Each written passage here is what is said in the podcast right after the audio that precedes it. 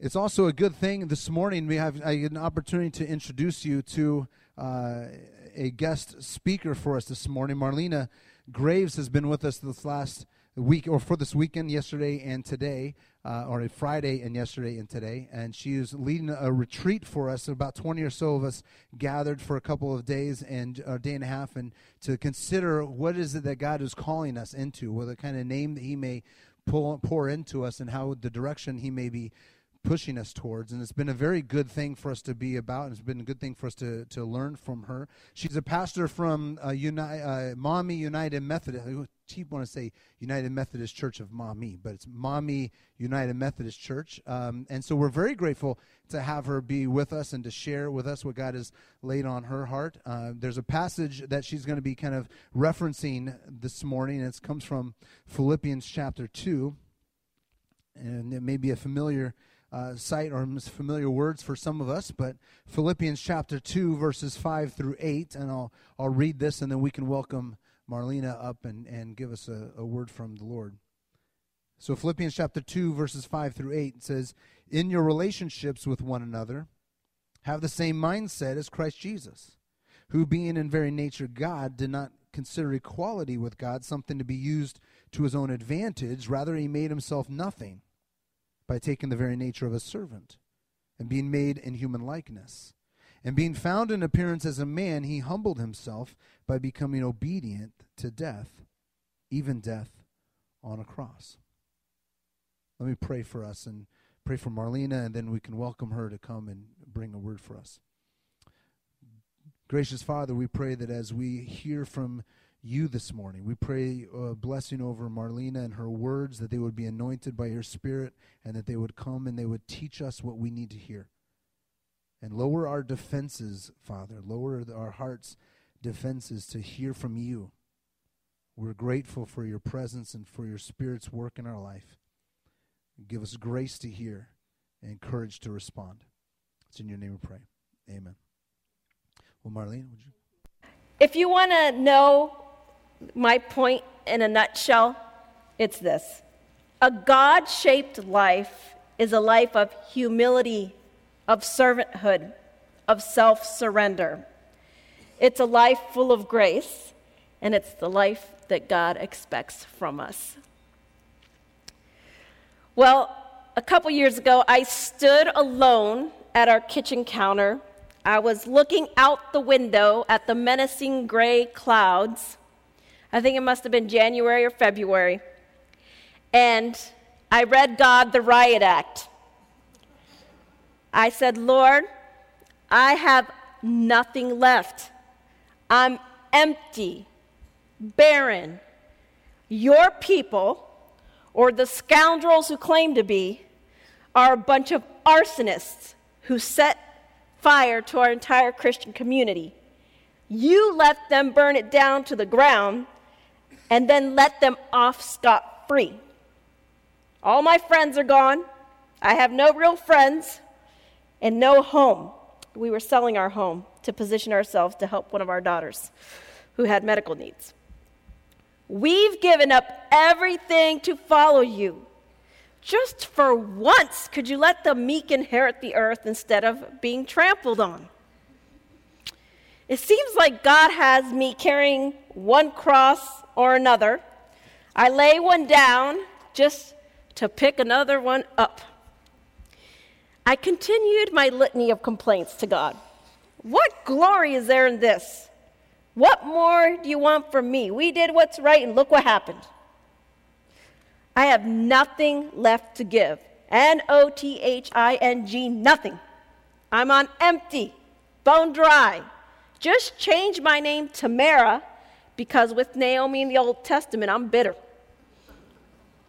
A moment later, I threw down the gauntlet and I asked God, Is this how you treat your friends? The question's not my own, it's one that I stole from St. Teresa of Avila. The story goes that she was traveling with a band of priests and other nuns. She was on her way to start a new convent and as the holy party crossed a stream, her donkey reared up and launched her into the air, and she fell off. In that moment, she said she heard the Lord say to her, That is how I treat my friends. And without skipping a beat, she retorted with, That is why you have so few of them. Oh, how I can identify with her response. Another time, she described life as a night spent at an uncomfortable inn. When I tried that line on God, telling him that my life too felt like an uncomfortable inn, the Lord quickly countered with, Well, at least you have somewhere to lay your head. And at least there's room at the end for you. And I was like, I see how you are. You know, God speaks to us in our own ways. I take my permission to speak freely to God, and you should too, from the Bible, especially the Psalms. And the great cloud of witnesses throughout history. I spend my nights and days telling him what I think. It could be complaints, prayers, praises, laments, disgust with evangelical national politics, depression, dreams, and inside jokes. Sometimes God and I find ourselves in side splitting laughter, especially when well intentioned souls sing fervently but horribly off key in church. When that happens, I lose my composure every single time. I laugh so hard that I shake, with tears running down my face. Then I have to exit my pew and flee to the restroom to regain my composure. My worst nightmare is when I'm helping to lead the service and someone is singing loudly off key and I hear them. Beside myself, I look down as if I'm praying or quietly contemplating what's being sung, only I'm not. I'm trying not to die laughing and hoping not to make anyone feel bad or distract the congregation. Thankfully, that only happened one time, and that's a story for another time when everyone's looking at you up there on stage. It's kind of hard.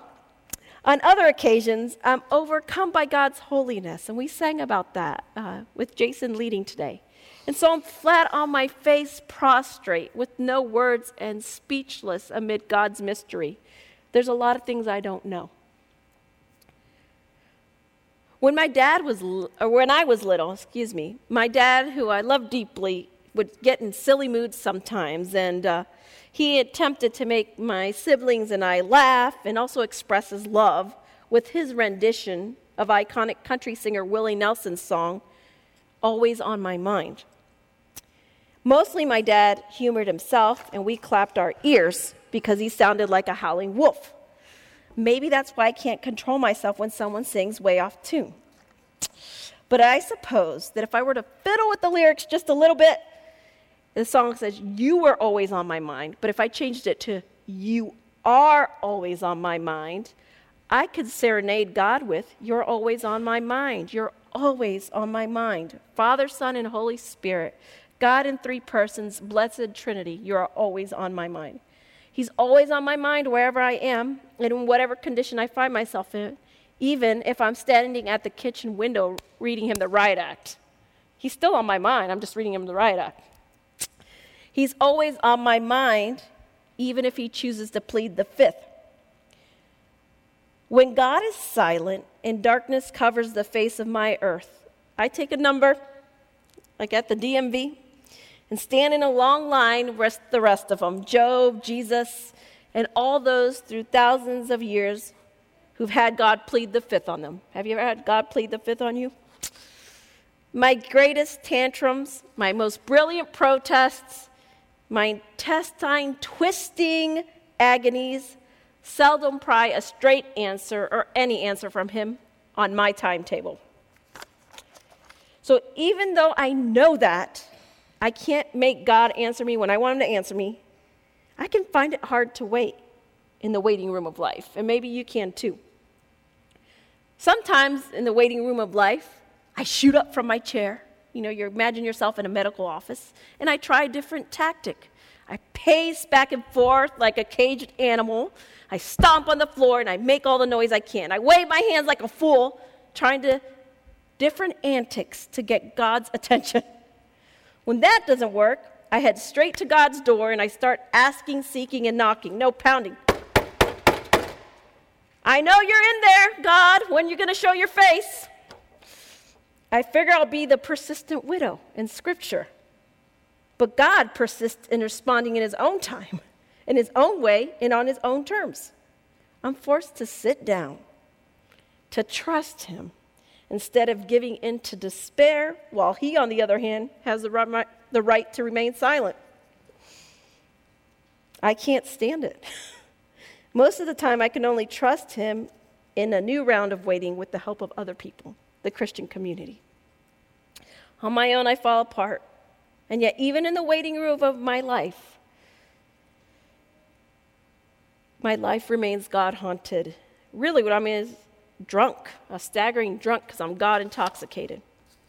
Like I said, even when I'm reading God the Riot Act. so that day after I read the God the Riot Act, complaining that about taking up my cross, doing what's right, and following Him is really what that was about. I said, I did what's right, and look where it got me. It's, I'm worse off. After I read him the Riot Act, I had no more to say. I was done. I quit talking. Eventually, in the silence between us, I heard him respond to me in a faint whisper. Not an audible whisper, but that still small voice type of whisper. This is one time when he didn't plead the fifth. This is what he said to me Only when you are empty can you, maybe, can you be made full. And my strength is made perfect in your weakness. I'll say it loudly. Only when you are empty can you be made full. And my strength is made perfect in your weakness. That is not what I wanted to hear. He should have pled the fifth. all right? Only recently have I begun to realize what that word to me and the particularities in my life and the knowledge of what he was trying to do meant. In order for me to be full of grace, I must be empty, not just empty, empty of my own will. I was throwing a tantrum because life wasn't turning out the way I wanted it to. Obviously, it was not his will that, remain, that we remain where we were. And I was complaining about it loudly. And that's natural and that's okay to do. Look at the Psalms. Even Jesus said, Can you take this cup from me at the Garden of Gethsemane? And I call that the worst night of his life. So it's okay to say, I don't like this, God.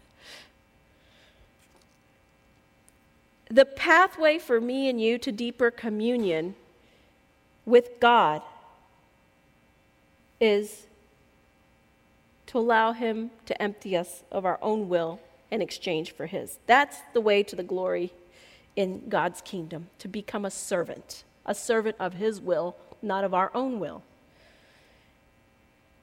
In that moment, I was reminded of this verse, God talking to me again. Wake up, sleeper, rise from the dead, and Christ will shine on you.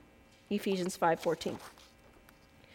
God is interested in moving me and you further and further away from any vestiges of self-concern and self-centeredness. That doesn't mean we don't care for ourselves, but maybe a better way I should say it is He's interested in moving us away from being self absorbed. He wants to strip me of any illusions I possess so that I could live in reality. Some of us aren't living in reality. All of us, to, our, to an extent, aren't living in full reality. But God is intent on making you and me more real and a less distorted image of Him. And when that happens, you and I will love Him and love others in a deeper way, in a selfless servanthood way. If I want to be full and open to receiving God's grace, if I want to be more human and selfless, first I must be emptied one sentence that captures this is John 3:30. He must increase and I must decrease. And you know what? It's not like I've never heard that concept before. I've read it in scripture. I've read um, what Pastor Brian read, um, Philippians 2 5 through 8. But it's one thing to talk about being emptied. There's a Greek word for it, it's called kenosis. It's one thing to talk about kenosis in the way that Jesus lived his entire life. One thing to define it, one thing to discuss it in a detached, sort of cerebral way, to keep it at a safe distance. It's another thing to, altogether when God tells us to put it into practice. Guess what? He always calls us to put it into practice, right? God says, um, be, Jesus, be doers of the word and not hearers only. Because if you do, going to James, I think it's James, you deceive yourselves. You deceive yourselves. So we have to voluntarily be open to emptying of our will in a situation in our lives. We have to renounce our will in favor of God's will. And what, when that happens, our life will be characterized by self giving to God and to others. It's a yieldedness to God, submission. And again, speaking of Mother's Day, Mary, the mother of God, displayed in her tender and trust filled acceptance of God's birth announcement delivered by the angel Gabriel. She exhibited trust filled acceptance when she said, I am the Lord's servant. May your word be fulfilled. Mary embraced the poverty of self will with a spirit of humility, even when she had no idea what was happening and no guarantee that it all would turn out well in terms of the way that she and society defined well. She risked everything on God. Are you and I willing to risk everything on God? Give up our self will in circumstances when we would rather be doing or being or something else? Are we willing to risk everything on God? We say that, we sing it, but do we do it? And when push comes to shove, well, none of us do that perfectly. But God's calling us more and more to do it more and more in the strength of this community, in the strength of the Holy Spirit. Do you think that Jesus learned that habit of, of submission to God's will, of self emptying, and renunciation from his mother? Do you think he learned to risk everything on the Father from his mother? His mother did it.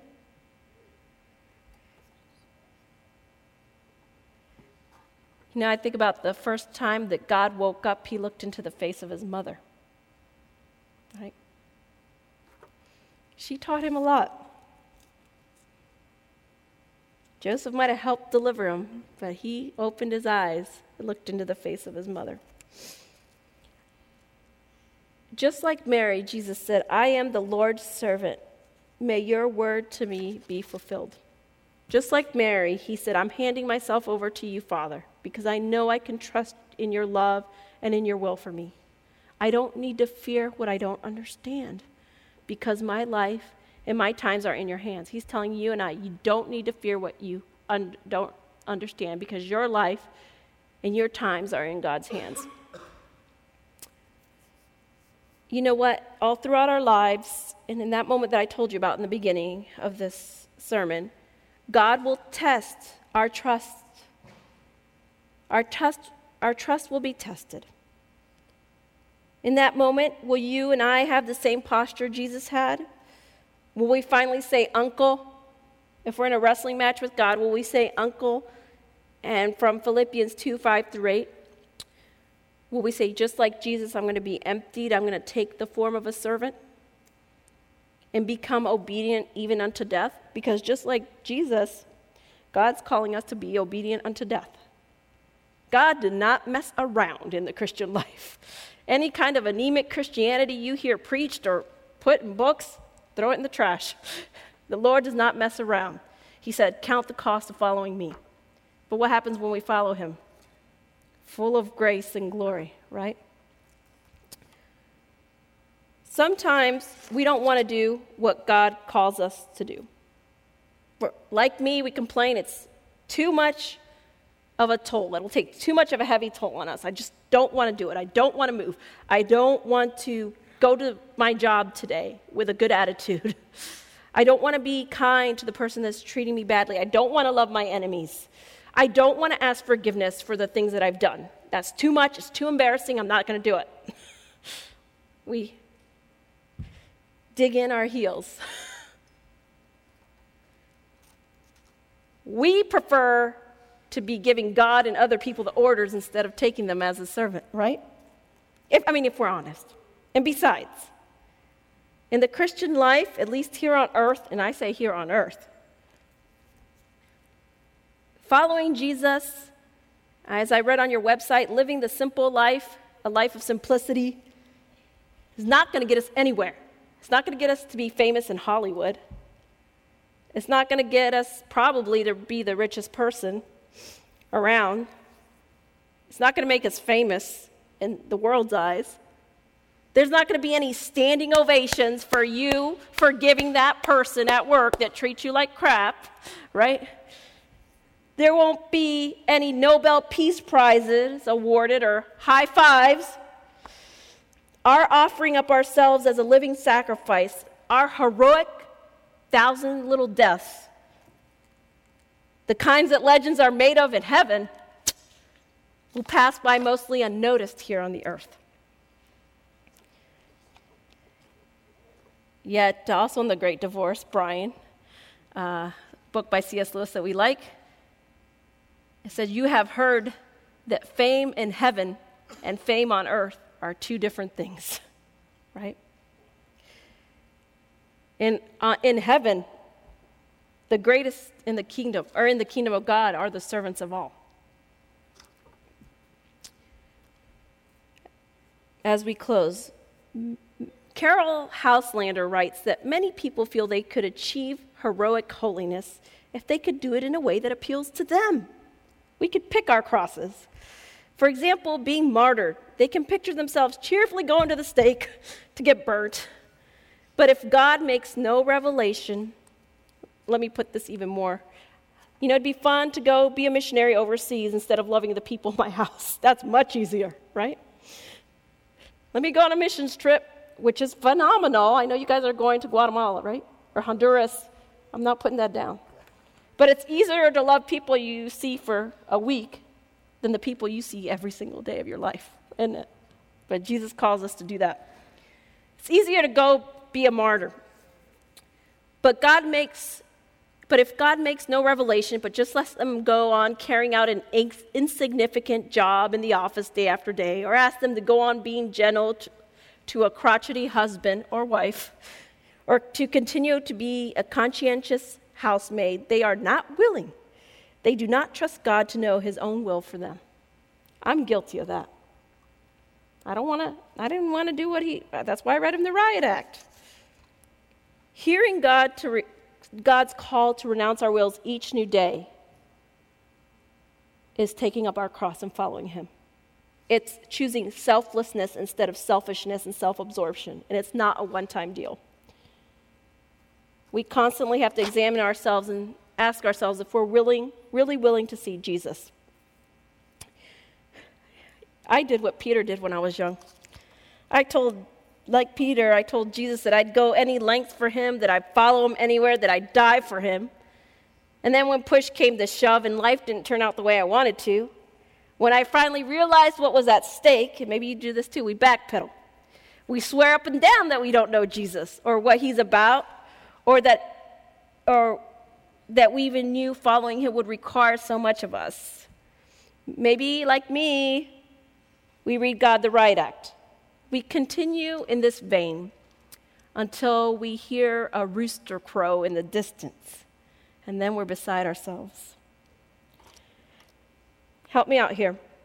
You'll, you'll get what I'm saying. In the kingdom, the way up is down. Let's say it again. In the kingdom, the way up is down and it's a steep drop down to go up. Because we're all so selfish in so many ways that we want to be served instead of serving. Way up is down, servanthood. Allowing yourself to be emptied of your own will so you can be full of God's life. It's a question I ask myself every, every day. Am I willing to be emptied? Am I willing to go down to be a servant so that he can lift me up? Lord says that he shall exalt the humble. The, pride, the proud shall be cast down, but the humble shall be exalted. It's only with his help and with the help of our community that we can do this and keep our eyes on him. So, Lord, help us. In the name of the Father, Son, and Holy Spirit, amen.